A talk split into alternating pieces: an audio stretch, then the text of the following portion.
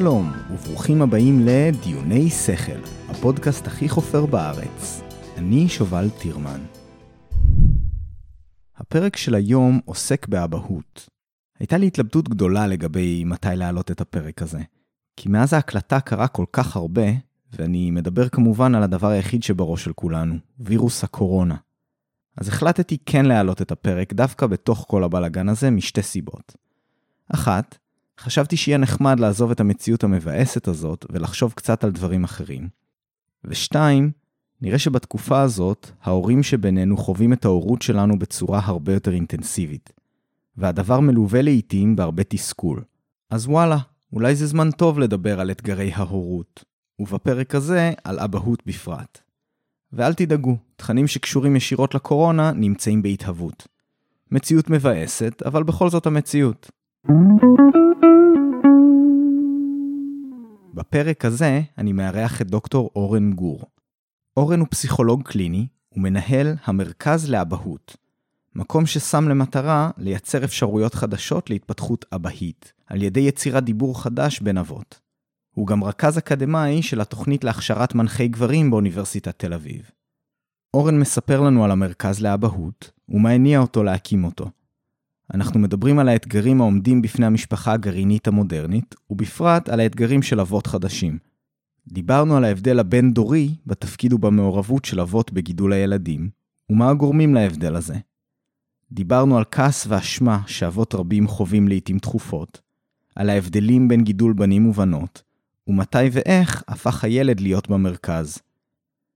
אם אתם רוצים ללמוד עוד על אורן, על המרכז לאבהות, או למצוא את מעגל הגברים הקרוב לביתכם, אני מצרף לינקים לפייסבוק של אורן והמרכז, ואתם כמובן מוזמנים לעקוב או ליצור קשר. אני נמצא עם אורן גור. שלום אורן. שלום. אורן, אתה מקים ומנהל את המרכז לאבהות. נכון. אז אתה רוצה בלהתחיל לספר לנו בעצם מה המרכז הזה, מה המטרות שלו? כן, שמחה. Uh, המרכז קם uh, מתוך זה ששמתי לב קודם כל מככה חוויה אישית שלי בתור אבא, ואחר כך גם מהסתכלות מסביב גם כמטפל וככה גם מפגש עם אנשים, חברים. Uh, שמתי לב שבעצם יש לנו המון המון ציפיות חדשות מעצמנו כאבות היום, אנחנו רוצים הרבה דברים שייכנסו לאבהות שלנו. Uh, אבל באיזשהו אופן uh, מצפים שהדבר הזה יקרה מעצמו, uh, שפשוט נדע לעשות דברים חדשים שלא, אף אחד אף פעם לא לימד אותנו.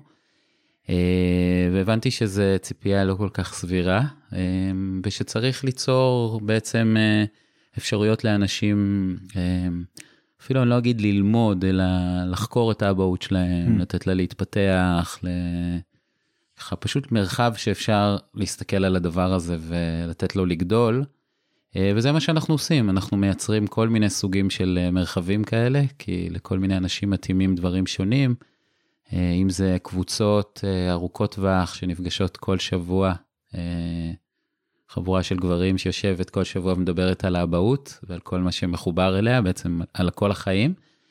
אה, אם זה סדנאות סוף שבוע, אנשים שבאים חד פעמית, סוף שבוע, חמישי, שישי, שבת, מקדישים נטו לאבהות וככה לה- להתפתחות האבהית. אה, וגם הרצאות, וגם אנחנו עושים אה, פעילויות משותפות לאבות ולילדים בשטח. שהמטרה שלהם זה גם, גם לעשות כיף, גם לעשות משהו, ככה, חוויה משותפת ביחד, אבל להכניס לתוך זה גם, אה, אנחנו גם מכניסים בעצם עבודה על הקשר. מהמם. עושים איזושהי פעילות שיש בה חלק מהמשימות הן משימות שטח של עשייה, וחלק מהמשימות הן משימות דיבור, ממש מבנות ככה לאורך הפעילות, אה, ככה משהו גם מתאפשר אה, חדש בשיח. מעניין. אז אה, זהו, כל פעם משהו, באמת זה החיפוש, איך, אה, איך לייצר אה, אפשרויות לאבות להתפתח באבהות שלהם. כן, אז בעצם אתה, אתה הזכרת את זה שבעצם לא היה, אה, לא היה לצורך העניין מודל ללמוד ממנו, אז אני, נכון. אני מבין למה הכוונה, אבל אתה רוצה נכון. טיפה לה- להרחיב למה אתה מתכוון? אה, כן, כאילו, אני בדרך כלל אה, יושב אה, עם אבות ושואל, מבקש שאנשים, שירימו יד האנשים שמרגישים שאבא שלהם זה המודל שלפיו הם יכולים לנתב את האבהות שלהם, ואם משהו לא הולך אז מסתכלים רגע מה אבא עושה וממשיכים קדימה, אז בדרך כלל, אה, לא יודע, על 30 אנשים יש אחד, שניים שמרימים את היד, ברי מזל כאלה שמרגישים ככה. כן. אה, ורוב האנשים מרגישים שבעצם הם, הם היו רוצים לעשות דברים אחרים, היו רוצים אה, גם להוסיף דברים שהאבות שלהם לא עשו לאבהות שלהם, גם לפעמים לעשות דברים ממש ממש שונה. ולכן אפשר להגיד שהדבר המדויק להגיד זה שלא רק שאנחנו אין לנו מודל, יש לנו בתוכנו, מושתל בתוכנו, אה, באופן שאנחנו גם לא יכולים כל כך להסיר את זה, אה, אה, מודל שבשביל הרבים הוא מודל שלילי. כלומר, כשאתה שואל אנשים מה אתם רוצים בתור אבא, כשאתה שואל גברים מה אתם רוצים בתור אבא, התשובה הנפוצה היא, קודם כל אני רוצה להיות שונה מאבא שלי. שוב, אני, ברור שיש אנשים שזה אחרת אצלם, אבל בכל קהל שאני פוגש של כן. גברים, זו תשובה, זו התשובה הכי שכיחה. כן, אז זה... זה לא רק לעשות mm-hmm. משהו חדש, אוקיי, יש לי דף לבן ובוא נעשה משהו חדש, אלא אה, אני בעצם אה, עושה משהו שנורא חשוב לי, וכל פעם ברגעים הכי קריטיים, שאני עם הגב לקיר, פתאום יוצא ממני הדבר שאני הכי לא רוצה, פתאום יוצא אבא שלי. פתאום כן. יוצא, ה... לא יודע, הכעס של אבא שלי, או חוסר הסבלנות של אבא שלי, או... חוסר אונים של אבא שלי, ו... וזה דבר שנורא נורא קשה לאנשים. אז צריך להבין שזה זה, זה אתגר גדול, כאילו זה לא סתם ליצור משהו אחר, זה, זה ליצור משהו אחר על משהו קיים. כן, זה מדהים כמה שכשאתה קולט לפעמים, לפחות כשאתה מודע לכך, כמה אתה שם לב שאתה לפעמים מתנהג כמו אבא שלך, וזה קופץ, אצלי לפחות נגיד כמו דגל אדום. מה, מה, איך אתה מרגיש? אה, אה, שזה תראה, יוצא, זה, שאבא שלך יוצא לך, איך אתה מרגיש? זה על כל מיני דברים, אתה יודע, וזה קדם עוד להורות שלי. כן. זה משהו שאני הייתי מודע עליו משום מה עוד מ...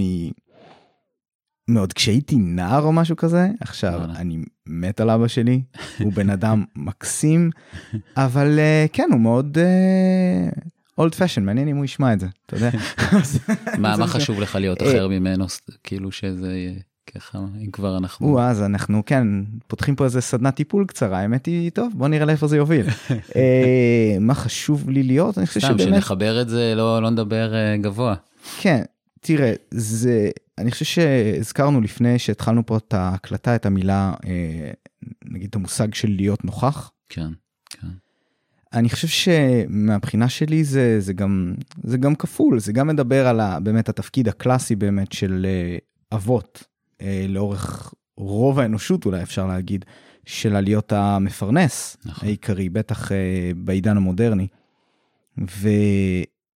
ואז פיזית הנוכחות הייתה חסרה אצל, mm-hmm. אצל הרבה מאיתנו, mm-hmm. או לפחות נגיד, בטח לעומת האימא, יכול להיות שהיום זה, זה הולך לשני כיוונים, או ששניהם נוכחים יותר בממוצע, או ששניהם לפחות לא נוכחים באותה, באותה מידה, קצת, אה, קצת יותר. כן. עשינו צעד אה, לכיוון השוויון מהבחינה הזאת.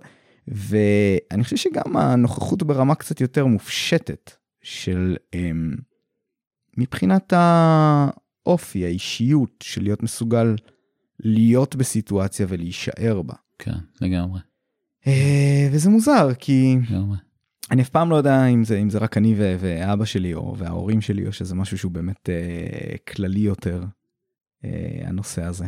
לא. אני, אני לא אתעמק הרבה יותר מזה, כן? כי בסופו של לא, דבר... לא, לא, זה משהו מאוד מאוד כן. רחב. כלומר, הדבר הזה, אני, אני נגיד מאוד יכול להתחבר. כלומר, אחד, אולי הדבר שהכי חיבר אותי לעשייה הזאת, להתעסק דווקא באבהות, אה, באמת קשור לאבא שלי, שהיה מאוד משמעותי בחיים שלי. הוא לא היה, דווקא אני לא חושב שהוא היה אבא טיפוסי.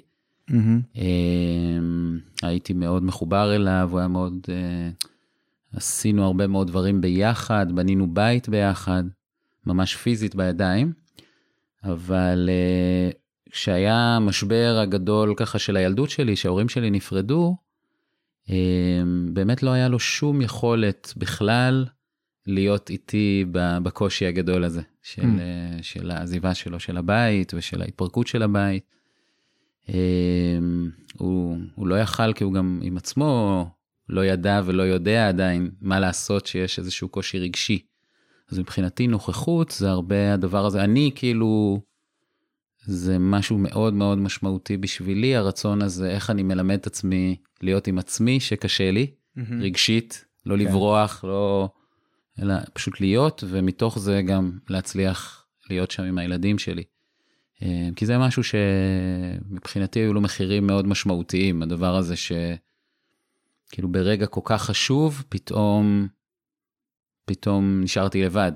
כן. אה, נשארתי לבד, לא, לא פיזית, הוא לא הלך לשום מקום, אבל לא היה שום הדהוד לקושי שאני חוויתי. עם הקושי נשארתי לבד. מהמם.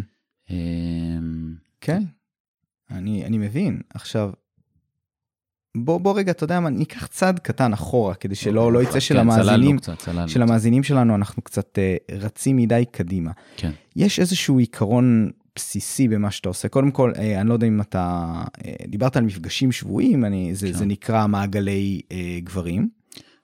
כן, זה- השם הכולל, אני קורא כן. לזה קבוצת אבהות, אבל כן, זה סוג של אוקיי. מעגל גברים, כן. הבנתי.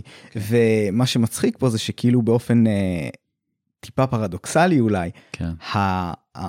המפתח במרכאות כאילו להיות אבא טוב בהקשר הזה זה דווקא לקחת את הזמן הזה אחת נכון, לשבוע נכון. וללכת להיפגש עם חבורה של גברים Mm, למשך אני לא יודע בטח לגמרי. שעה שעה ומשהו כזה אה, יותר כמו שעתיים וחצי. כן למרות שאנחנו עושים את זה מתשע, אז אה, דווקא בחשיבה על, על אה, ככה אחרי שעות הילדים, אבל כן. זה נכון, גם תמיד שואלים אותי את זה.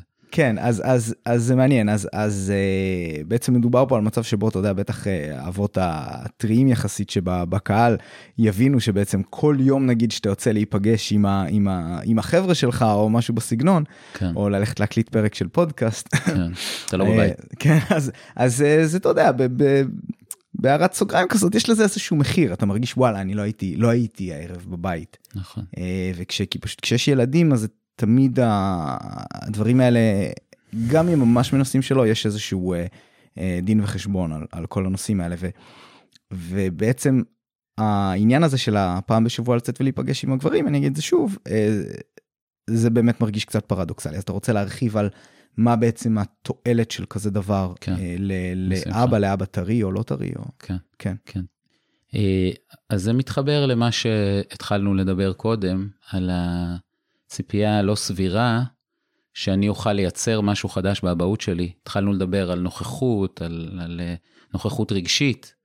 אה, שאני אוכל לייצר את זה יש מאין, אתה יודע, כאילו, אה, משום, משום דבר. אה, והרעיון בעצם של הקבוצות שאני עושה זה, זה להבין ש... אה, קודם כל שהדבר הזה בשביל שהוא יקרה צריך לייצר איזה מרחב שבו אפשר להתפתח ולגדול.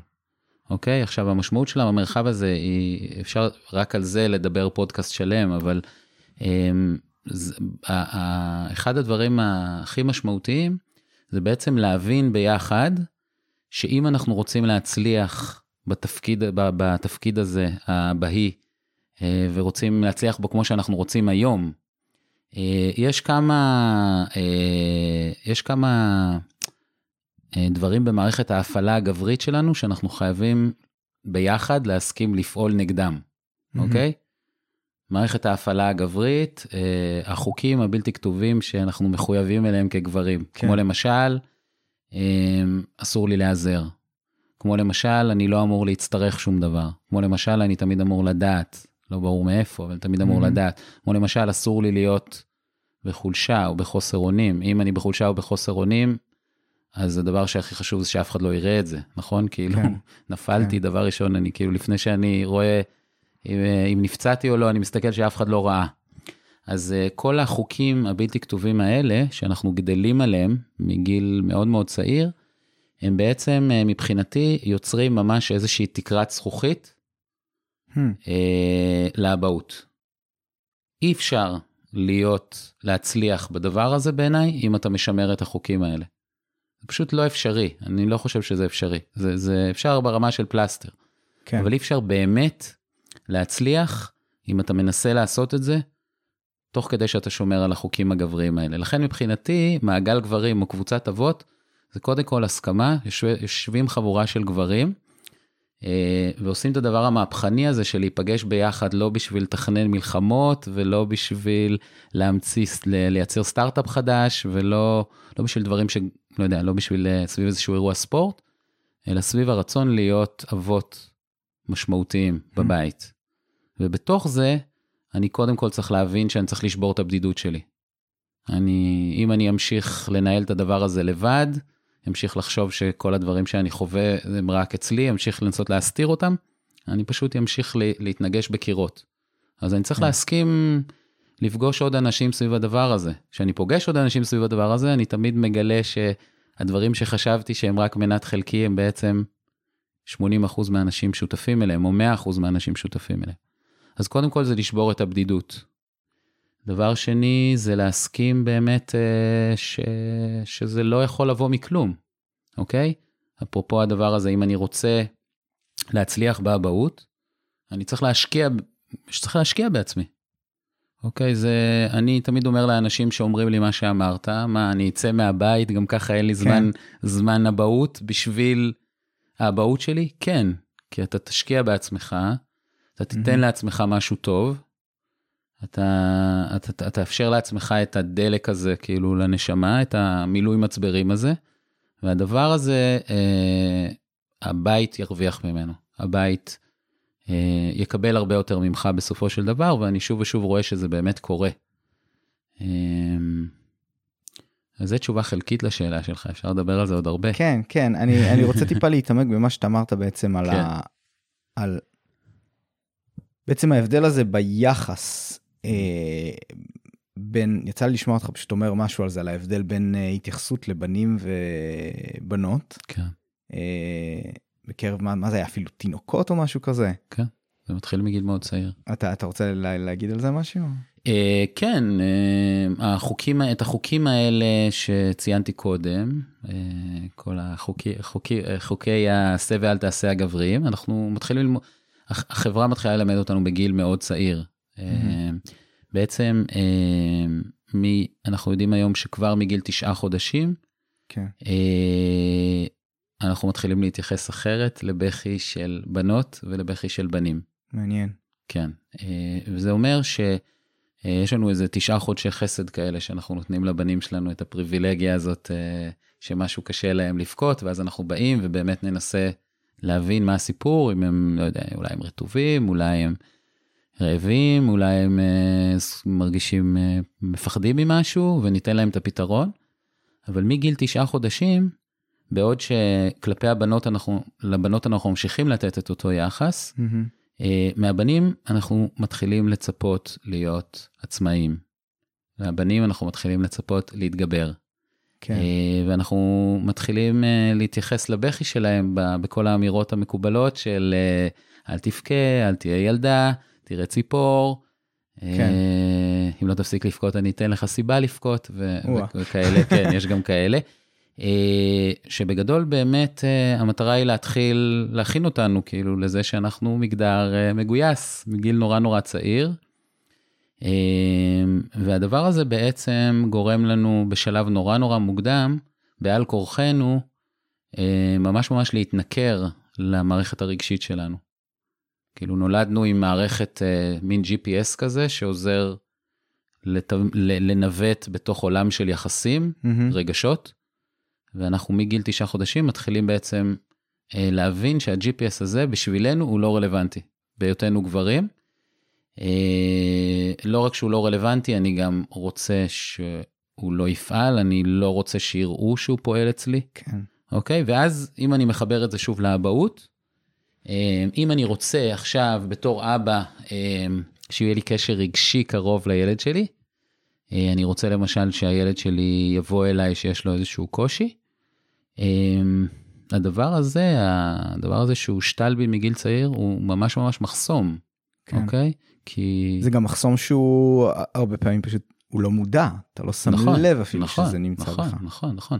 אתה לא שם לב, זה מתבטא בדבר הזה, יכול להתבטא למשל בדבר שאנחנו כאילו מאוד מכירים, של אוקיי, אבא כבר, כבר הצלחתי כאבא לפנות זמן אחר הצהריים, ואני נורא נורא רוצה להיות עם הילדים שלי, והצלחתי לקבל את הזמן הזה, והצלחתי להגיע מוקדם הביתה, אמ, אבל אני מוצא את זה שכל הזמן באיזשהו אופן אני נמשך לטלפון, mm-hmm. באיזשהו אופן אין לי סבלנות למה שקורה, לא מצליח למצוא עניין במה שקורה, אמ, וזה לא ברור. הרי פיניתי את הזמן, הרי רציתי, הרי כן. למה, למה לא מצליח להיות? אה, וזה קשור ל- לתכנות הזה, לתכנות שמ- שמתכנתים אותנו ובעצם לניכור הרגשי הזה, אה, שמאוד מאפשר, מאוד מקשה עלינו פשוט להיות, פשוט להיות ולתת לדברים לקרות ולפגוש את מה שקורה. כן, אתה יודע, הייתי רוצה להגיד על זה כמה דברים. אז קודם כל, אני, אני לגמרי מתחבר למה שאמרת. אני, אני אגיד לך איך אני רואה את זה, כי כן. אני גם זוכה לחוות את, ה, את ההורות שלי ביחד עם, עם אשתי, שהיא מתעסקת ב- בחינוך, חינוך לגיל הרך בפרט, אוקיי. ויוצא לי ללמוד על זה לא מעט. אז אתה יודע, אתה אומר את העניין הזה של ה-GPS, נגיד, שנולדנו איתו ושמשתיקים אותו, אני חושב שיש לזה גם צד שני שאולי במידה מסוימת מקצין את זה יותר. אני לא חושב שאנחנו אפילו לגמרי נולדנו איתו, אנחנו צריכים עזרה לפתח אותו. ברור. ובעצם יכולת שלנו ברור. להבחין בין רגשות ולדעת נכון. להגיד מה אנחנו, מה אנחנו אה, מרגישים, נכון. זה איזשהו חיבור בין מה שאנחנו מרגישים לבפנים, דרך איזשהו אה, אה, תרשים זרימה נגיד ש, שקורה לך בראש, כדי בעצם להגיד, אה, אוקיי, אז מה שאני מרגיש זה ככה וככה וככה עכשיו. זה קורה בעצם, כאילו ילד בהתחלה, הוא, אפשר להגיד שהוא חווה דברים מאוד מאוד פשוטים, כאילו הוא חווה בגדול, נעים לי מאוד, לא נעים לי בכלל. כן, בדיוק. והכל ברמה מאוד מאוד בדיוק, דרמטית, כאילו כן. על, על לא נעים לי בכלל הוא סבל בל יתואר, מהמם. בגלל זה תינוקות בוכים, כאילו אה, לא יודע מה קרה להם. כן, ומצד השני ההנאה היא מאוד מאוד מוחלטת, כן, ודרך ההשתקפות בעצם אנחנו ש- כהורים, כן, כשאנחנו באים לילד ומנסים להבין מה קרה לו ומתמללים לו את זה, ככה בעצם אנחנו לומדים את המערכת הרגשית של עצמנו ומפנימים אותה וגם אה, לומדים לווסת אותה. כי ההורה בעצם עושה שני דברים, הוא גם נותן שמות לרגשות מהמם. ונותן שמות לצרכים, כן. והוא גם לומד לווסת את זה, שזה שעולה בי רגש בעוצמה, זה לא אומר בעצם שהעולם הולך להתפרק ושיש מה לעשות עם זה ושיש כל מיני דברים שיכולים להרגיע את זה. כן. עכשיו, זה שבגיל תשעה חודשים מתחילים המסרים האלה, מהמם. זה אומר שההתפתחות שלנו כגברים במידה רבה נעצרת בשלב הרבה יותר מדי מוקדם, כן, אה, ובגלל זה בשני המקומות האלה יש לנו קושי מאוד גדול. גם בקושי בכלל להבין מה אני מרגיש. אוקיי? כאילו בכלל, אה, אה, אתה יודע, אתה שואל, אתה כאילו, גבר, מה, מה אתה מרגיש? כן. מה התשובה שתקבל? זה, זה, כן, זה... סבבה, בסדר, כן. אה, ב- במקרים דרמטיים זה יהיה עייף, כן, אוקיי? אז גם, גם הקושי בכלל להבחין מה אני מרגיש, וגם הרבה מאוד קשיים לווסת את הרגשות. אה, אה, בגלל זה יש לנו גם הרבה מאוד עניינים של ויסות, של כעס, של נכון, זעם. וזה, וזה זה מה שאני רציתי להגיד, שבעצם הדבר הזה הוא גם counter פרודקטיבי למטרה של זה, הרי נגיד אם שמת לעצמך כמטרה. נגיד אה, בין אם במודע או לא מודע, לייצר ילד בן שהוא אה, עמיד. ושהוא לא בוכה מכל דבר, ושהוא לא מתרגש מכל דבר. אז בעצם זה לא בהכרח, כאילו, די, די בוודאות זו לא הדרך הנכונה לעשות את זה, כי בעצם אולי אתה תצליח אה, לחתוך את ה... נגיד את האאוטפוט, בעצם הילד פחות יבכה, אבל זה לא אומר שבפנים נכון, הוא לא ירגיש את הדברים האלה, ו- נכון. ומעבר לזה הוא אפילו לא ידע לתאר את מה שהוא מרגיש, נכון. ובעצם אז...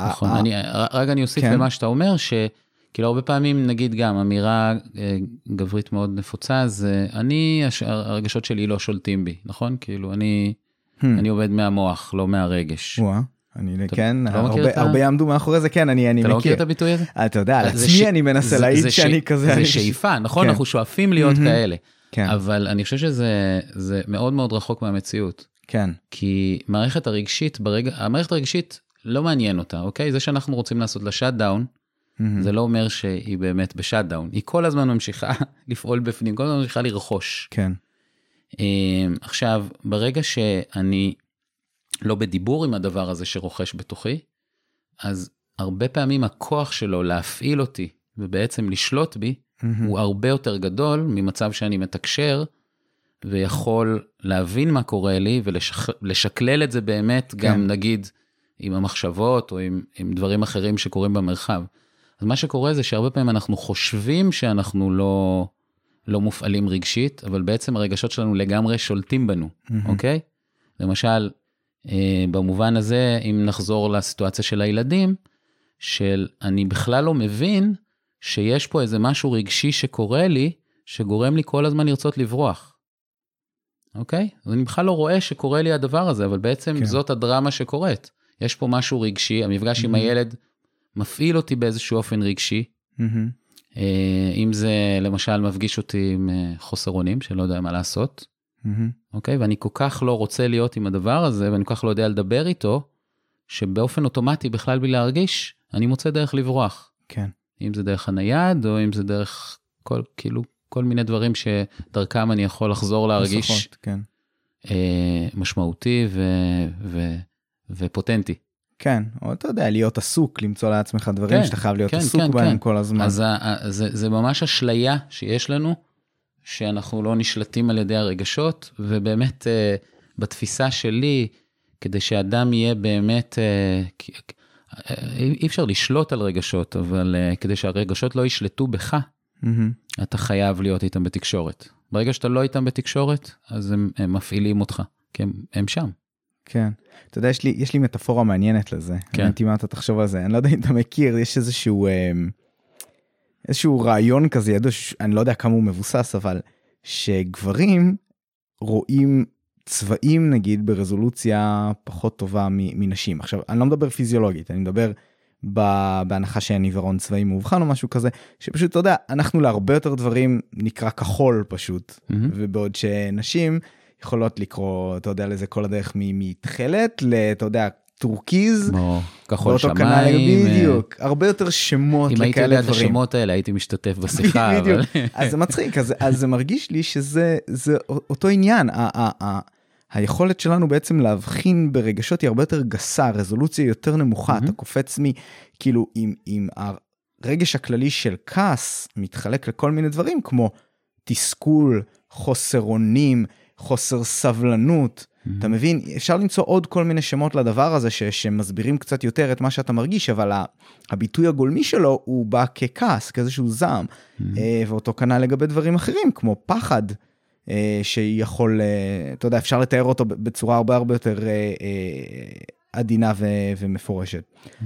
אבל אז סתם, זה, זה מצחיק אותי שכאילו הרזולוציה הזו של הצבעים מתחברת לי ל, ל, כן. לרזולוציה ברגשות, וזה נראה כן. לי ממש כן. מטאפורה נהדרת ל, כן. כן. למהות אני, הגברית. אני, אני רק אגיד על זה, שכ... אני אגיד משהו על כעס, כי הזכרת את זה וזה חשוב, כי אני חושב שכעס זה אחד הדברים שהכי מעסיקים אבות היום, שאני רואה, כאילו, כי אנחנו נורא לא, אנחנו לא רוצים להיות כועסים על הילדים שלנו, כאילו הרבה מאוד מאיתנו חוו אה, אבהות אה, מאוד כועסת וזוהמת ומענישה, אה, ואנחנו לא רוצים להיות כאלה, והרבה פעמים הכעס בכל זאת מאוד מאוד אה, דומיננטי, mm-hmm.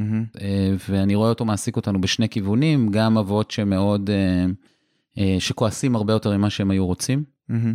אה, והם מוצאים את עצמם לא רק כועסים, מוצאים את עצמם בהתקפי זעם, שזה, ההבדל הוא שזה משהו ככה בחוויה פחות נשלט. Mm-hmm. וגם אבות שכל כך מפחדים לכעוס, שהם, הרבה פעמים זה יוצר הרבה מרחק בינם לבין הילדים שלהם, כי הם לא רוצים להגיע למצב שהם כועסים. מעניין. אה, אז אני אגיד על הכעס, שכעס זה בתוך ה... דיברתי קודם על ה... אה, של המנגנון הרגשי, כעס זה הרגש היחיד שכן מותר לבנים גם, אוקיי? כי כעס מתקשר ללהיות אסרטיבי, mm-hmm. ללעמוד על שלך, שזה תכונות שכן אנחנו רוצים, כאילו כן החברה מעודדת אצל הבנים. אה, ואז הרגש הזה, כעס, שיש לו תפקיד נורא נורא חשוב, אה, בדרך כלל התפקיד שלו זה לסמן, רגע, עצור, משהו קורה פה, אה, צריך לעצור את הדבר הזה, והמטרה היא שאחרי העצירה הזאת אפשר יהיה לרדת לעומק ולהבין מה קורה. Hmm. אוקיי? להבין מה כואב לי, מה נפגעתי, מה חסר לי. בגלל שיש לנו רק את הכעס, ואין לנו את החיבור לעצב, לתסכול, כן. לחוסר אונים, לפחד, אנחנו נתקעים בכעס. כן. שהמטרה כן. הראשונית שלו היא רק, כאילו, רק לעשות את העצירה הזאת, אוקיי? אז הרבה פעמים אנחנו, אנחנו כועסים, אבל אנחנו לא יכולים ללכת את העוד צעד וש, ש, שיכוון אותנו למה בעצם יכעיס אותנו. כן. ויעזור לנו לשנות את הדברים, ולא להיות בלופים כאלה אינסופיים של אה, צבירת כעס ופריקה שלו, ושוב צבירת כעס ופריקה שלו, כל פעם אני נשבע לעצמי שזה שוב לא יקרה, כן. וזה שוב קורה. זהו, וזה יוצא באמת אה, אה, בכל מיני מקומות. כמובן, כשזה יוצא על הילדים, זה הכי הכי קורע את הלב. לגמרי, כי אתה, אתה באמת יכול כמה דקות אחר כך, נכון, אה, שסיימת איזשהו משהו בזעם, פשוט להרגיש כמו האבא הכי מחורבן בעולם. לגמרי. וכמובן גם בזוגיות אבל, הדבר אבל, הזה יוצא. אבל. אבל האשמה הזאת, מה שהיא עושה, מה אתה בדרך כלל עושה? אחרי זה, מה אתה אומר לעצמך? לא יקרה שוב. נכון? אתה אומר לעצמך, זה לא יקרה שוב. כלומר, מה שאתה עושה, התנועה שאתה עושה זה איך אני מהדק לעצמי את החגורה עוד, איך אני מלכה את עצמי עוד, כן. כדי שהדבר הזה לא יקרה לי שוב. אתה יכול להבין למה זה כאילו לא עוזר? כן, כן, כן, אני לגמרי. מאיזה שאלה זה מרחיק אותך? אה, מאיזה שאלה זה מרחיק אותי? מרחיק אותך מהשאלה, למה זה קרה? כן, למה זה קרה? מה, מה כואב לי? מה חסר לי? כן, אה, אתה יודע, במקום לשאול את השאלה הזאת, אני אומר, אוקיי, פעם הבאה אני לא אעשה את זה, פעם הבאה זה לא יקרה, אני מלכה את עצמי, שבדרך כלל זה שאנחנו כועסים זה לא סתם, אנחנו כועסים כי, כי יש שם משהו משמעותי שצריך לתת עליו את הדעת. כן. וזה זה, זה ממש מעניין מה שאתה אומר, כי בעצם אתה לוקח פה את שני הקיצונים האלה. אה, אתה אומר, אוקיי, מצד אחד כמובן שלכעוס כל הזמן, בלי שליטה, בטח אם זה התקפי זעם כאלה שהם באמת, עם, אה, שהם, כמו שאמרת, מאופיינים בחוסר שליטה, וגם צד השני של למנוע מעצמך את הלכעוס, אלה שני קיצונים מהמם. שהם לא טובים, ואתה יודע, אם אני אדבר פה קצת אל, ה, אל המאזינים, במישור הפרקטי יותר, מהמם. גם אם אתם לא מתחברים כל כך ל...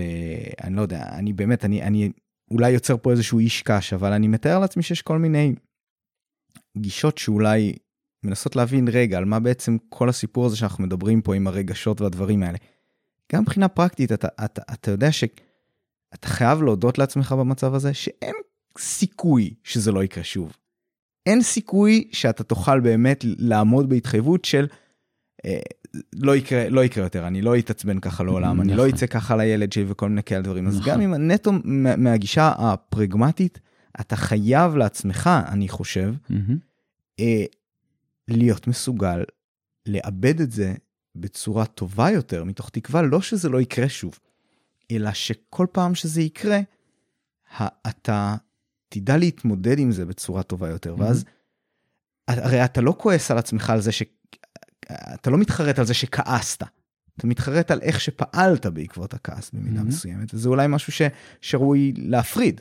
זה בסדר לכעוס, אה, זה גם בסדר לפעמים לא להיות מושלם כמובן, כן, אני אני אשים לגמרי. איזושהי הערת זה- סוגריים גם מעל חו- זה, אבל... אה, זה, זה חובה לקבל את זה אם אתה רוצה להיות כן. הורה. אבל מעבר לזה, זה, זה לגמרי בסדר להרגיש את הכעס. מהמם. אתה רוצה בסיטואציה הזאת להיות מסוגל לפעול מהכעס הזה בצורה שהיא אולי אה, יותר, אה, אה, לא יודע, נקרא זה- לזה זה- שקולה, אה, for lack of a better אפשר. להבדיל בין שני אפשרות, כאילו שני, שני נתיבים של כעס, אוקיי? בדרך כלל, כאילו רובנו משתמשים בכעס בעצם כמנגנון ויסות. מה זה אומר? זה אומר, משהו מפריע לי. אני לא יכול לשאול את עצמי מה זה מפריע לי, אוקיי? אני גבר, אני לא, יכול, לא אמור להפריע לי כלום. אוקיי? אז משהו מפריע לי, אבל אני לא יכול לשאול מה מפריע לי. מתחיל להצטבר מתח. נצבר, נצבר, נצבר, נצבר, בזה- אז מגיע איזשהו טריגר, לא יודע, הילד שלי בא לי לא טוב באיזשהו אופן, מהמם. בום, אני מתפרץ עליו. מה קורה למתח? מתפרק, נפרק, כן. יש רגיעה, יש כל המתח הזה שהצטבר, יצא החוצה, אז אני מרגיש אשם, אז אני רוצה לפצות, ואני בשל לעוד סיבוב כזה, של עוד Mhm. פעם המתח יצטבר. הדבר הזה אין בו שום צמיחה וגדילה, אוקיי? אמ, אם אני מתחיל להתייחס לכעס שלי כמשהו שמסמן משהו ש... אה, שהוא מפריע לי, ומתחיל לשאול את השאלה, מה בעצם מפריע לי? יש לי סיכוי שבכל פעם, או בכל כל הזדמנות בעצם של כעס, כל חיכוך, הוא הזדמנות אה, לגדילה, לצמיחה. להבין יותר טוב איך אני צריך אה, לשמור על עצמי. כן. איך אני צריך, אה, מה, מה אני צריך מה, מהבן אדם שמולי, אם זה הילד שלי, אם זה האישה שלי, מה אני צריך מהם, איך אני כן. מתקשר את זה. כן, לא יאומן כמה, כמה שהדברים האלה קשים וכמה שזה, זה מאוד קשה. אתה יודע, אתה מקווה שזה איזשהו שריר שאם אתה תתאמן עליו זה יעשה קצת יותר זה, קל זה, עם הזמן. זה מאוד קשה, זה מאוד קשה, אבל, אה, אבל כן, זה, זה, זה, זה יותר מדי חשוב, אתה יודע, Mhm. זה באמת יותר מדי חשוב, כי זה מחיר נורא נורא כבד, השימוש הזה בכעס כ, כמנגנון ויסות, והדבר הזה שאנחנו כל פעם עפים על הילדים שלנו. נכון. אז תשמע, עכשיו הייתי רוצה שניקח אולי צד קצת הצידה לדברים שהם קצת יותר אה, עקרוניים. אוקיי. וזה אולי באמת טיפה יותר יתחבר ל- לנישה של, ה- של הפודקאסט הזה, כי בעצם נאמרו פה כמה דברים ונעשו פה כמה הנחות שקצת, אה, אתה יודע, לא התעכבנו עליהם אולי כי באמת להרבה מאוד אנשים זה מובן מאליו, אבל בעצם מעניין אותי לשאול, התח... התחלנו באמת, אחת מנקודות המוצא שלך היו שאנחנו רוצים כאבות להיות יותר נוכחים, יותר מהמם. מעורבים מכל הבחינות האלה, ושאין לנו את המודל להתבסס. מאיפה בכלל מגיע הרצון הזה? למה, למה זה פתאום נהיה חשוב לנו? מה, מה, מה קרה? כן. אה, אוקיי, אפשר להתייחס לזה ברמה הרחבה, ואפשר, אני אתחיל להתייחס לזה ברמה הרחבה, ואחר כך אני אתייחס לזה ברמה של ה... כאילו, תוך אישית, ברמה של... ברמת הפרט, כן. אוקיי?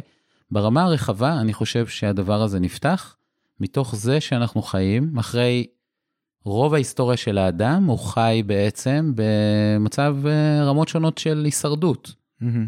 כלומר, אנשים, בשביל הדבר הזה של יהיה לך מספיק אוכל, ושהסביבה שלך תהיה מספיק בטוחה, ושלא תמות ממחלות בגיל 10, לא היה טריוויאלי. היה צריך להשקיע המון המון אנרגיה, כן. בעצם בהישרדות. אה, בשביל שאנשים יוכלו לשרוד, הם היו צריכים לחיות בקהילות. אה, מי שהיה נפלט מהקהילה שלו, לא היה לו סיכוי לשרוד. אה, בשביל לחיות בקהילה, אדם היה צריך להיות נאמן מאוד לחוקים של הקהילה, ואז ההורות, הרבה ממנה הייתה בעצם לתבנת את הבן אדם, אה, להיות חלק מהקהילה שלו, מהמם. אוקיי? בעצם קצת לאלף אותו, כאילו שהוא יוכל להתאים לקהילה. כן. אנחנו חיים בתקופה, ומדובר על המאה האחרונה, כאילו אפילו ככה זה, וזה תהליך שהולך ומואץ, תקופה ש, שהיא באמת תקופה של שפע. כן. אמ, שהרבה, שאנחנו באמת חיים חיים פחות הישרדותיים, יש לנו יותר ביטחון, יש לנו יותר בריאות, יש לנו יותר שפע כלכלי, כן. אה, ומתוך הדבר הזה נפתח אה, אפשרות להתעסק ברמות יותר גבוהות של קיום, כאילו זה Mm. ממש מסלו, כן. אוקיי? יש ביטחון פיזי, נכון. אפשר לחשוב על רמות יותר גבוהות של הגשמה, וגם הצורך הזה מאוד לתבנת בן אדם כדי שהוא יתאים לקהילה שלו, הוא הרבה פחות גדול, כי היום אנשים יכולים להסתדר בכל מקום. אה, והערך של חופש ושל מימוש עצמי הוא ערך שאנחנו נותנים לו הרבה מאוד מקום. כן. ולכן כל העניין הזה של הורות כמשהו שמתבנת בן אדם להיות איזשהו תוצר מאוד מסוים של מהמם. החברה, הרבה פחות רלוונטי, אנחנו הרבה יותר רוצים, אנחנו חושבים שהרבה יותר נכון, נגיד שהילדים שלנו יהיו גמישים, שהם ידעו לבקש לעצמם חופש, שהם ידעו מה הם רוצים, נכון? כאילו זה, כן, כן, זה, כן. זה דברים שחשובים לנו. אז זה נכון. ברמה הרחבה. ברמה התוך אישית, אני חושב שמכיוון שכולנו, הרבה מאיתנו כילדים, אה, מאוד, אה, מאוד נפגע, כאילו, למשל מזה שאבא שלנו לא היה בבית, ושהיינו מאוד זקוקים ורצינו מאוד את הנוכחות שלו, חסרנו מאוד את הנוכחות שלו. אני יכול להגיד לך ש... אה, יש כזה אמרה נפוצה בתחום הטיפול, שאם אתה רוצה לראות גבר בוכה, תשאל אותו על אבא שלו. כן. אה, כי, כי באמת אצל כל כך הרבה גברים, הקשר עם אבא הוא קשר רווי כל כך ב, בתסכול ואכזבה וכאב. אז אנחנו סוחבים איתנו את הדבר הזה, וכשאנחנו מגיעים להיות אבות, אנחנו רוצים, רוצים לתקן. אנחנו רוצים שיהיה, לתת משהו אחר לילדים שלנו. רוצים שהקשר הזה אה, לא יכאיב לילדים שלנו באופן שהוא יכאיב לנו. כן. אז תצרף את שני הדברים, מהמם. כאילו, א', שהמציאות מאפשרת בכלל לעשות משהו כזה, כן, כי כן, אם אתה כן. נמצא במציאות, לא יודע, של מלחמת עולם, של כן. הגירה, של... אה, אז, אז כן, זה לא רלוונטי להתעסק בדברים האלה, אבל אם אתה נמצא במציאות של שפע, אז האפשרות הזאת לעשות תיקון ב, בתור אבא לחוויה שחווית בתור ילד, היא אפשרות שהיא רלוונטית. והרבה מאוד אבות אה, אה, מחפשים את הדבר הזה. מתוך, ה, מתוך, ה, מתוך הרצון גם לעשות uh, תיקון אישי, וגם מתוך הרצון שהילד שלי יהיה במקום אחר מהמקום שאני הייתי. כן, אז אני, אני חייב להגיד שבאמת השני רבדים האלה שאתה נתת פה, הם בעיניי שני מאוד מאוד חשובים, כי איך שאני רואה כן. את זה, זה שזה לא, מה שאתה אמרת ברמה האישית של להיות, אה, אה, נגיד מה שאבא שלנו לא היה בשבילנו, mm-hmm. זה בטח קיים כבר דורות במידה נכון. מסוימת. כל אחד, או, או אחוז מאוד מאוד גדול, אני בטוח, מה, מהגברים, לאורך הדורות, נכון. חשב אה, לתקופה מסוימת, נכון. יואו, כמה נורא אבא שלי, נכון. אתה יודע, זה במקרה של... אבל אז הוא נשאב אני... לחוויה ההישרדותית. בדיוק, בדיוק, נכון. זה, זה מעבר לזה, זה כאילו, נכון. זה, אנחנו חצי מכוותים לזה, אולי אפילו ביולוגית. נכון. לעניין הזה, אתה יודע, אנחנו לא סתם הולכים ונעשים דומים יותר, או מרגישים שאנחנו נעשים דומים יותר לאבא שלנו, נכון. באופי, באיך נכון. שאנחנו נראים. זה כנראה שבאמת יש שם משהו, יש לנו את התקופה של המרידה שהרבה פעמים יכולה להמשיך אה, עמוק אל תוך שנות ה-20 שלנו. שלאורך הזמן הזה, אתה בטוח שאתה תעשה את הדברים לגמרי אחרת מאבא שלך, נכון. ושאתה תחיה חיים אחרים לגמרי, ואני נכון.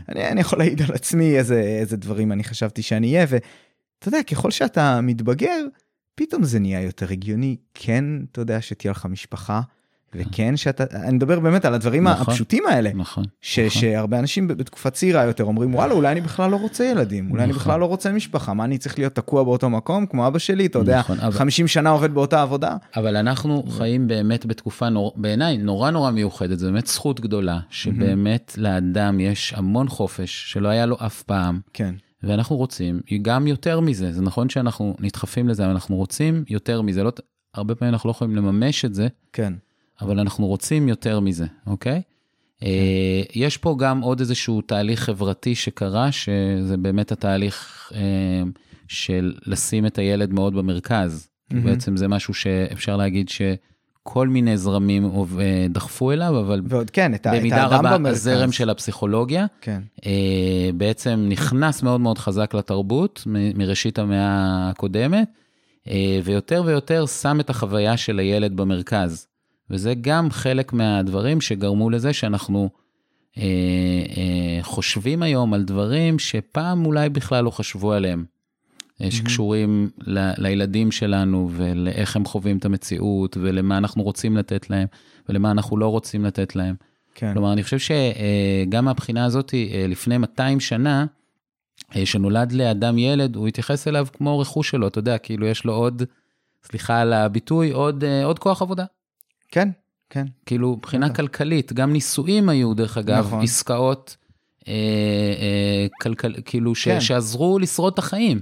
אהבתי, אהבתי שאמרת את זה. הרצון, כן. הרצון ש, אה, שבנישואים יהיה כל מיני דברים כמו רומנטיקה ואהבה, זה באמת לא, זה לא היה רלוונטי בתוך החיים האלה, וגם אל ילדים התייחסו כמשהו שנועד כוח עזר ב, ב, בעבודה, ובהמשך מישהו שימשיך אותך ו, ו, וימשיך את, ה, את, ה, את השם שלך בעולם. כן. אבל כל ההתעסקות הזה בחוויה של הילד, ברגשות של הילד, ב, באיך הוא חווה את העולם, mm-hmm. מי יתעסק בזה? נכון, מעניין מאוד. אז אני רציתי להגיד כמה דברים. קודם כל, אה, מה שאתה אמרת לגבי הילד במרכז, זה כמובן אה, אה, איזושהי... איזשהו מקרה פרטי גם שלה לשים את האדם במרכז, שזה נכון, הגיע עם, אה, עם נכון. כל העניין של הנאורות, עידן הנאורות נכון. והליברליזם והדברים נכון. האלה. עצם זה שיש לך את האדם במרכז, זה רק טבעי נכון. שיחד עם זה, או מיד אחרי זה, יגיע גם העניין של לשים את הילד במרכז. נכון. הילד נכון. הוא ישות בפני עצמה, שגם לה יש את הצרכים שלה ואת ה... ואת המטרות שלה ואת הרצון בסופו של דבר להגשמה, גם אם נכון. הוא כילד עוד לא יודע בדיוק לבטא את זה. נכון, והילד הוא גם האדם לפני ש... אתה יודע, כל מיני כוחות חברתיים mm-hmm. באמת כבשו אותו, אילפו אותו, כאילו הילד מחזיק את ה... אתה יודע, ההבטחה ל... כאילו לקיום היותר אה, בסיסי, כאילו לפני שהוא, לפני שמשהו לכלך את, את התמונה.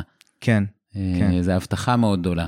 ומאוד מאוד אהבתי, כי זה קצת בעיניי סותר את, ה, את הנרטיב שיש הרבה פעמים, שאתה אמרת על זה שאתה יודע, הצורך לשרוד הוא מה שהניע הרבה מהדברים האלה. כי אני חושב נכון. שהרבה פעמים יש איזושהי נטייה לתאר הרבה מההיסטוריה בתור אה, אה, רשימה של כוונות שליליות של, אה, של אנשים, אה, ובסופו של דבר, באמת היכולת שלנו היום של...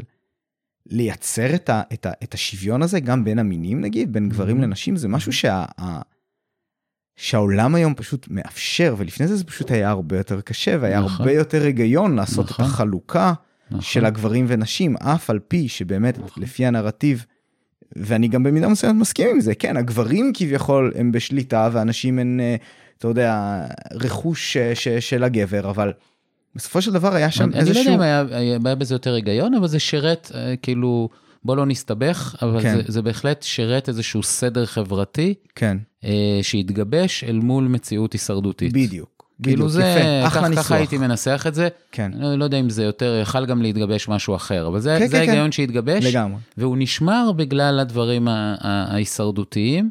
כן, אה, ואני הרבה פעמים, אתה יודע, אני גם, הרבה פעמים מזכיר כאילו לאנשים ככה, אה, אה, ככה שיש להם הרבה כעס על ההורים שלהם, גם מזכיר את זה שבאמת ההורים שלנו חיו בתקופה אחרת, ובאמת נלחמו כדי לתת לנו איזשהו בסיס, שהוא מאפשר לנו היום את העוד עליית מדרגה הזאת. כאילו, כן. בזכות הביטחון שיש לנו היום. נכון. אה, אז אנחנו יכולים להתעסק ב... לעשות עוד רמה של אה, אה, עוד רמה של קיום אנושי שאולי בעבר פחות התאפשרה.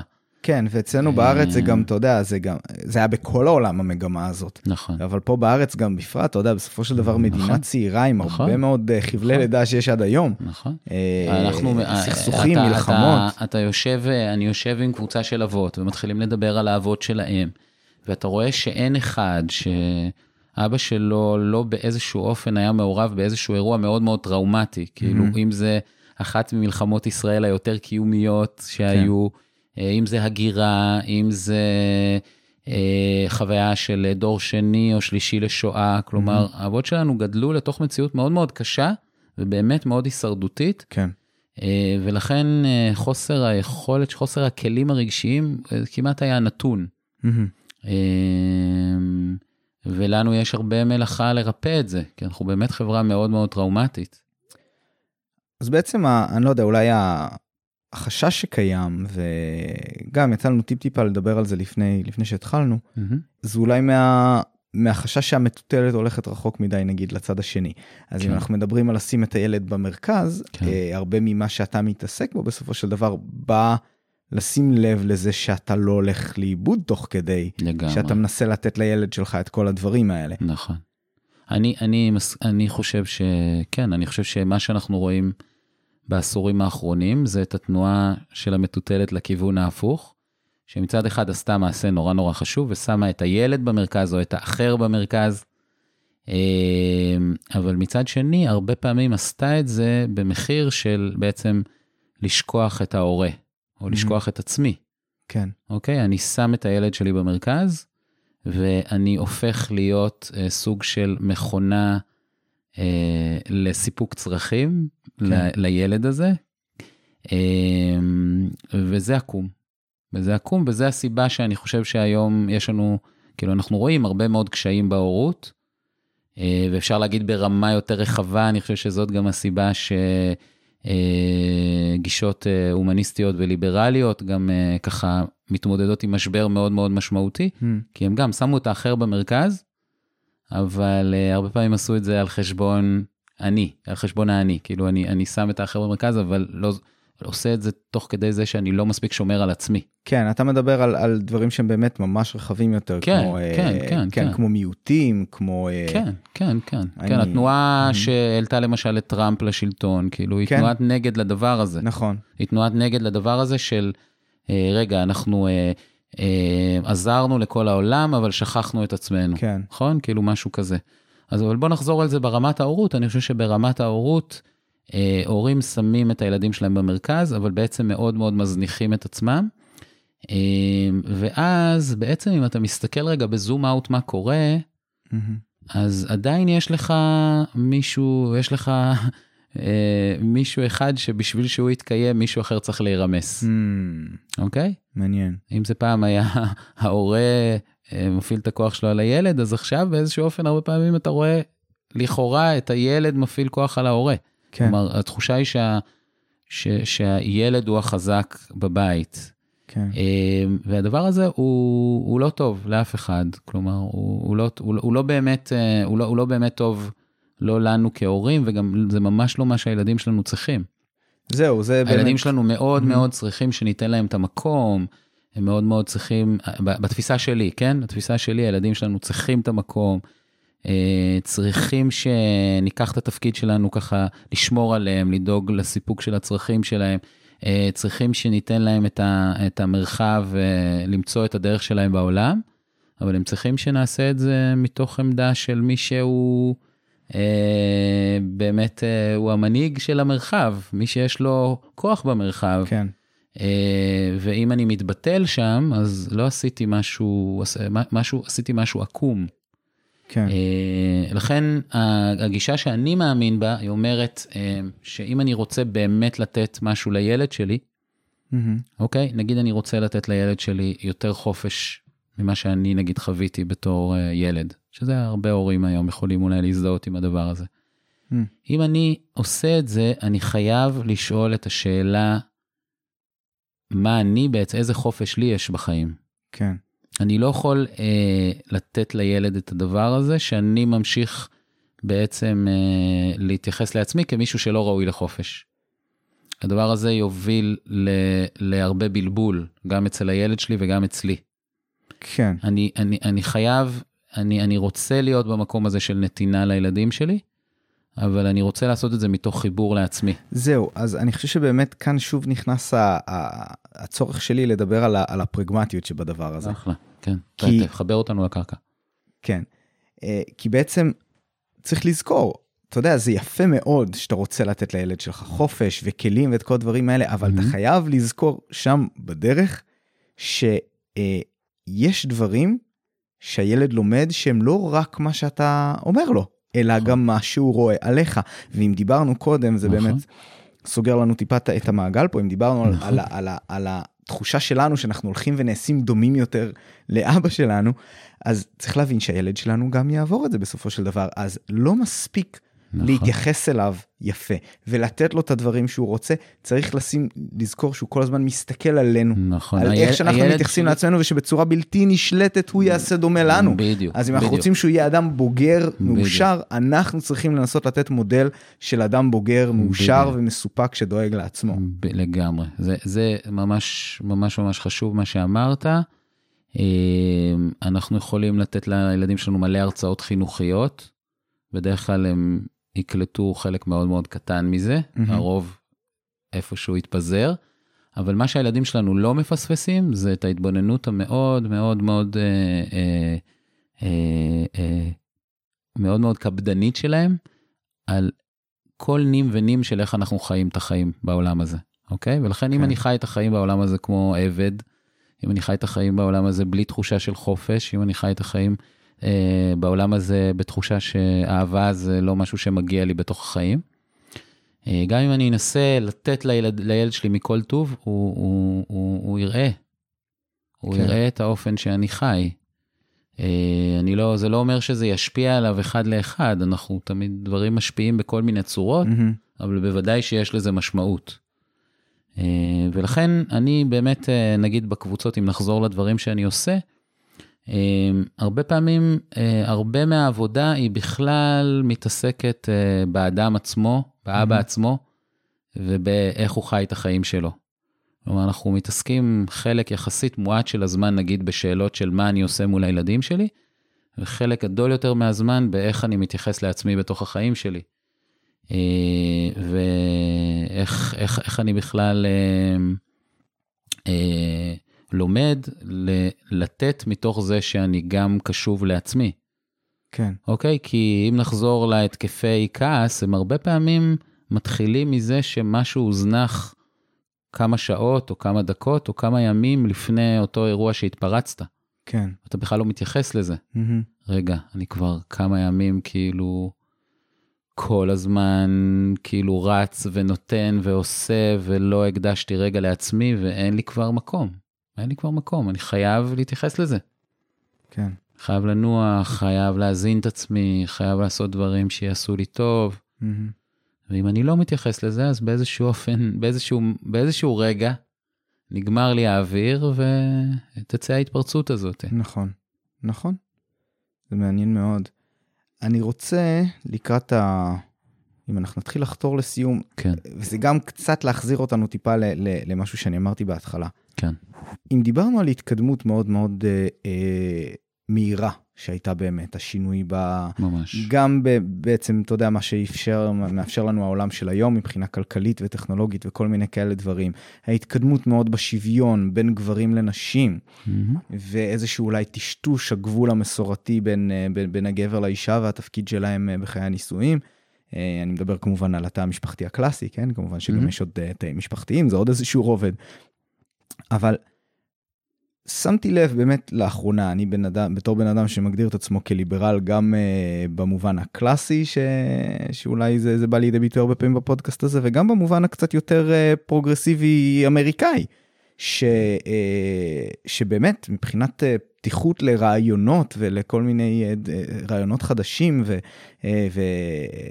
ודרכים אחרות להסתכל על המציאות, גם אני מאוד מאוד פתוח לזה ואוהב את זה, אבל לאחרונה באמת מתעורר בי החשש הזה של, או ההכרה בזה שכשדברים קורים מהר וכששינויים קורים מהר, אנחנו לוקחים את הסיכון שאנחנו נשבור משהו.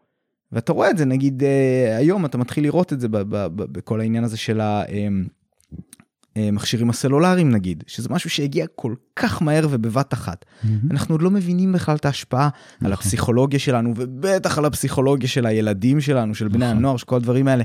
רק עכשיו הדברים האלה מתחילים לצאת בכל מיני מחקרים שבודקים את זה, אה, על הדור שבאמת נולד לתוך הטכנולוגיה הזאת.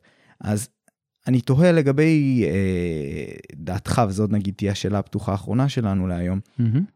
מה לדעתך מנגיד לקחי העבר של ההתנהלות בתור אה, אבא והורה באופן כללי, לדעתך אולי אנחנו צריכים לנסות לשמר או, או, או לכל הפחות לא, לא למהר לזרוק לפח. מה מה מהדברים שהיו רלוונטיים, כאילו שגם האבות שלנו הביאו האבות לאבהות שלהם? שלנו ומה שהיה לפני, מה נגיד ב, ב, כמו שמדומיין אבא שלפני 100, 200 שנה, קח את זה כמה אחורה שאתה רוצה. שהיום מן הסתם לא רלוונטי, כל העניין הסקסיסטי של איך אה, גברים ונשים מתחלקים וכל מיני תראה, כאלה אני דברים. חושב, תראה, אני אני אגיד לך, אני לא יודע אם זה עונה לשאלה שלך, אבל אני אענה לך אסוציאטיבית. אוקיי. אני חושב שאבות תמיד הביאו הביתה הרבה מאוד מסירות. אה, מסירות, מסירות מאוד מאוד גדולה, שבאמת אה, לאורך הרבה מאוד זמן, המסירות הזאת אה, הייתה, אה, התבטאה בעיקר דרך באמת העבודה והפרנסה. כן, הדבר חומרי. הזה של באמת לתת את כל מה שיש לי, לתת את כל, ה... כל האנרגיה שלי, את כל הנתינה שלי, כדי להבטיח את הפרנסה של הבית. כן. אמ, אז אני, כאילו התשובה שלי אליך היא באמת אה, איך אני משמר את המסירות הזאת, מהמם. רק שאני מביא אותה גם לאזורים חדשים. כלומר, מביא את, ה, את אותה מסירות אה, גם אה, לרצון הזה להיות, להיות משמעותי רגשית לילדים שלי. מהמם. ומוכן להתמסר לזה וללכת את הדרך הבאמת ארוכה של לפתוח משהו בתוכי, כדי, ש... כדי שאני אוכל לתת את הדבר הזה שאני רוצה לילדים שלי. כי זה באמת, זה, ד- זה דרך, זה לא, אה, כאילו זה לא משהו שהוא, אה, הרבה פעמים אני פוגש אבות, הם אומרים לי, תן לי כלים, תן לי כלים, אז Mm. אני אומר להם, סליחה, אבל אני לא יכול, אני יכול לתת לכם דרך. כן. אני- יש לי מעט כלים אינסטנט לתת. אני יכול לתת לכם דרך שבעיניי היא דרך מדהימה. אמ, כי ככל שאני מתמסר יותר אה, לדבר הזה של להיות, אה, להיות נוכח בבית עם הילדים שלי, אה, זה מזמין אותי עוד מאוד, עוד ועוד גם להתפתח ברמה האישית בתור בן אדם. כן. אמ, אז להביא לשם את המסירות. כן. עליתי לך לשאלה, או אני חושב שעקפתי שכן, לך אני את חושב שלא, השאלה? הבאת- הבאת, אה, לא, הבאת, הבאת את מה ש... את מה ש... את עצמך לתוך ה- השאלה כן. המאוד מאוד גדולה ופתוחה וסבוכה כן, הזאת כי, כי כמובן. אני חושב שהאבות שלנו תמיד היו מסורים, פשוט אה, אנחנו, אנחנו נורא, אנחנו מס, צריכים איזה מטרה, ואז אנחנו יכולים להיות מסורים אליה. כן, ממש אז- כמו שאני... אז ש- המטרה השתנתה, יש איזה, זה, מהמם. כאילו המטרה הזאת של להביא פרנסה היא באמת כבר, אה, כן, אה, אנחנו רוצים יותר. וגם הילדים שלנו מבקשים יותר, כי, כי באמת אה, מאוד מאוד זקוקים לנוכחות שלנו שם, בתוך החיים שלהם, ב, ב- בכל מגוון הרגעים שקיימים בתוך החיים, הם, הם מאוד, זה, זה מאוד טוב להם שאנחנו שם. כן. אה, זה מאוד טוב להם שאנחנו שם, שאנחנו יודעים מה לעשות, וזה Mhm. גם מאוד טוב להם שם שאנחנו נמצאים שם גם שאנחנו לא יודעים מה לעשות. כן. זה עצם ההסכמה של אני שם, לא משנה מה, בטוב, ברע, שאני יודע מה לעשות, שאני לא יודע Mhm. מה לעשות, שהדברים באים לי טוב ושהדברים לא מסתדרים לי, כאילו, לא משנה מה, אני, אני, אני מתמסר לזה שאני רוצה להיות שם, זה מתנה מאוד גדולה לילדים שלנו. אה, נכון, ובעצם האמת היא שאתה יודע, זה מצחיק, זה מתחבר קצת ל... אה, לאיזשהו עניין אחר, שבעצם אנחנו כ... כגברים, מהצד השני כמובן הנשים חוות את זה מכיוון אחר, כגברים אנחנו גם, אתה יודע, הגדלנו את, את, את האחריות שלנו במידה מסוימת. כן. היינו מאוד מאוד ממוקצעים לאורך תקופה מאוד ארוכה על מה שאתה אמרת, להביא את הפרנסה והכל, ופתאום עכשיו, זה לא שאנחנו יכולים לוותר על זה, נכון. אנחנו עדיין צריכים להביא. לגמרי. מצד שני גם, אתה יודע, הנשים שייכות הרבה יותר לשוק העבודה היום, והן נכון. גם מביאות את הפרנסה, נכון. והן גם נופל עליהן עדיין בהרבה מהמקרים, הרבה מאוד מהעניין הזה של גידול הילדים, אבל גם אנחנו, אנחנו פשוט עושים יותר, כן. וזה דבר שהוא קשה מאוד מצד אחד. מצד שני הוא באמת מאפשר לחוות את החיים בצורה הרבה יותר מלאה לכל, ה, לכל הצדדים, ו, כן. וצריך לדעת לנצל אותו. אני- רוצה אולי דרך הד- מה שאמרת עכשיו להגיד אולי משהו ככה באמת לקראת סיום, מהמם. שאנחנו עושים משהו נורא מורכב היום. כאילו באמת הרצון הזה להצליח בכל כך הרבה זירות ולעשות טוב כל כך הרבה דברים, כאילו כמו שאמרת, אף אחד לא שחרר אותנו עדיין מהרצון להצליח מאוד בקריירה. כן, חוץ מזה אנחנו רוצים להיות גם משמעותיים רגשית לילדים, ועוד אלף, ולהיות אה, זוגיות הרבה יותר משמעותית Mm. משהייתה להורים שלנו, מלא מלא ציפיות מעצמנו. ובדבר הזה נשים וגברים מאוד מאוד דומים. גם נשים יש להם את האתגר הזה של לג'נגל הרבה מאוד כדורים היום, בטח. אבל נשים יכולות בכל מפגש שיש להם בחר הצהריים, שהם יוצאים עם הילדים כאילו לגן שעשועים, עכשיו אה, אני, אני אישה ואני אשב לידך, אתה אימא אחרת, מהמם. תוך שנייה אנחנו נתחיל ל- ב- בתקשורת שתעזור לנו בתוך הקושי הזה, כן, אוקיי? אנחנו נחליף מידע, אנחנו נפרוק איתו, אנחנו נתמוך אחת בשנייה, Mm. אנחנו פשוט נקשיב אחת לשנייה. אני, אני מכליל, כן? אבל יש כן, סיכוי כן, כן. שני גברים שייפגשו כאילו באותו גן שעשועים? סביר להניח שהם מחזיקים את אותו קושי, סביר להניח שיש להם התלבטויות מאוד מאוד דומות. מהמם. רוב הסיכויים שהם עדיין לא, לא יתקשרו את התקשורת כן. הזאת שתתמוך בהם. כן, ומה שאני ככה רוצה להגיד ככה לקראת סיום, ש- זה שזה זה קריטי בעיניי, שנסכים לשנות את הדבר הזה, כן, אוקיי? שנסכים שבשביל להחזיק את המורכבות הזאת בצורה טובה. בשביל בעצם לממש את ההזדמנות הנהדרת שאנחנו, בזמן המיוחד הזה שאנחנו חיים בו, אנחנו חייבים אה, אה, לשבור את הדבר הזה. חייבים ללמוד קצת את היכולת הזאת אה, לדבר בינינו, אה, על האבהות שלנו, לחלוק מידע, לתמוך, לפרוק, אה, כי פשוט אי אפשר לשאת מורכבות רגשית אחרת. מהמם. אתה לא יכול בעולם כל כך מורכב לעבוד עם כלים רגשיים כל כך מוגבלים. כן, זה פשוט אה, לא עובד. מצוין. העולם שלנו מורכב מדי. כן, כן, אז אני חושב שזה מצוין, כי זה ממש החזיר אותנו פה לה- להתחלה. כן, אה, וכל העניין הזה, אז אני באמת, אני מקווה שה... מה שאתה עובד עליו, אה, אני, אני רואה אותו כבר, כן, צובר גלים, אני מקווה שבאמת לדור הבא, לילדים שלנו, כבר הנושא הזה יהיה מובן מאליו מהמם, לחלוטין. מהמם, אנחנו דור זו- מעבר, כן, והם כבר אולי לא התקווה. יצטרכו את זה, זה יהיה כבר, הם פשוט יוכלו להסתכל על מה שאנחנו עשינו. כן, אז, אה, אז זו באמת התקווה. אז, אה, אז באמת תודה רבה לך ש, שהשתתפת, שמחה, תודה על ההזמנה. ותודה רבה למאזיננו, ואנחנו נתראה בפרק הבא של דיוני שכל.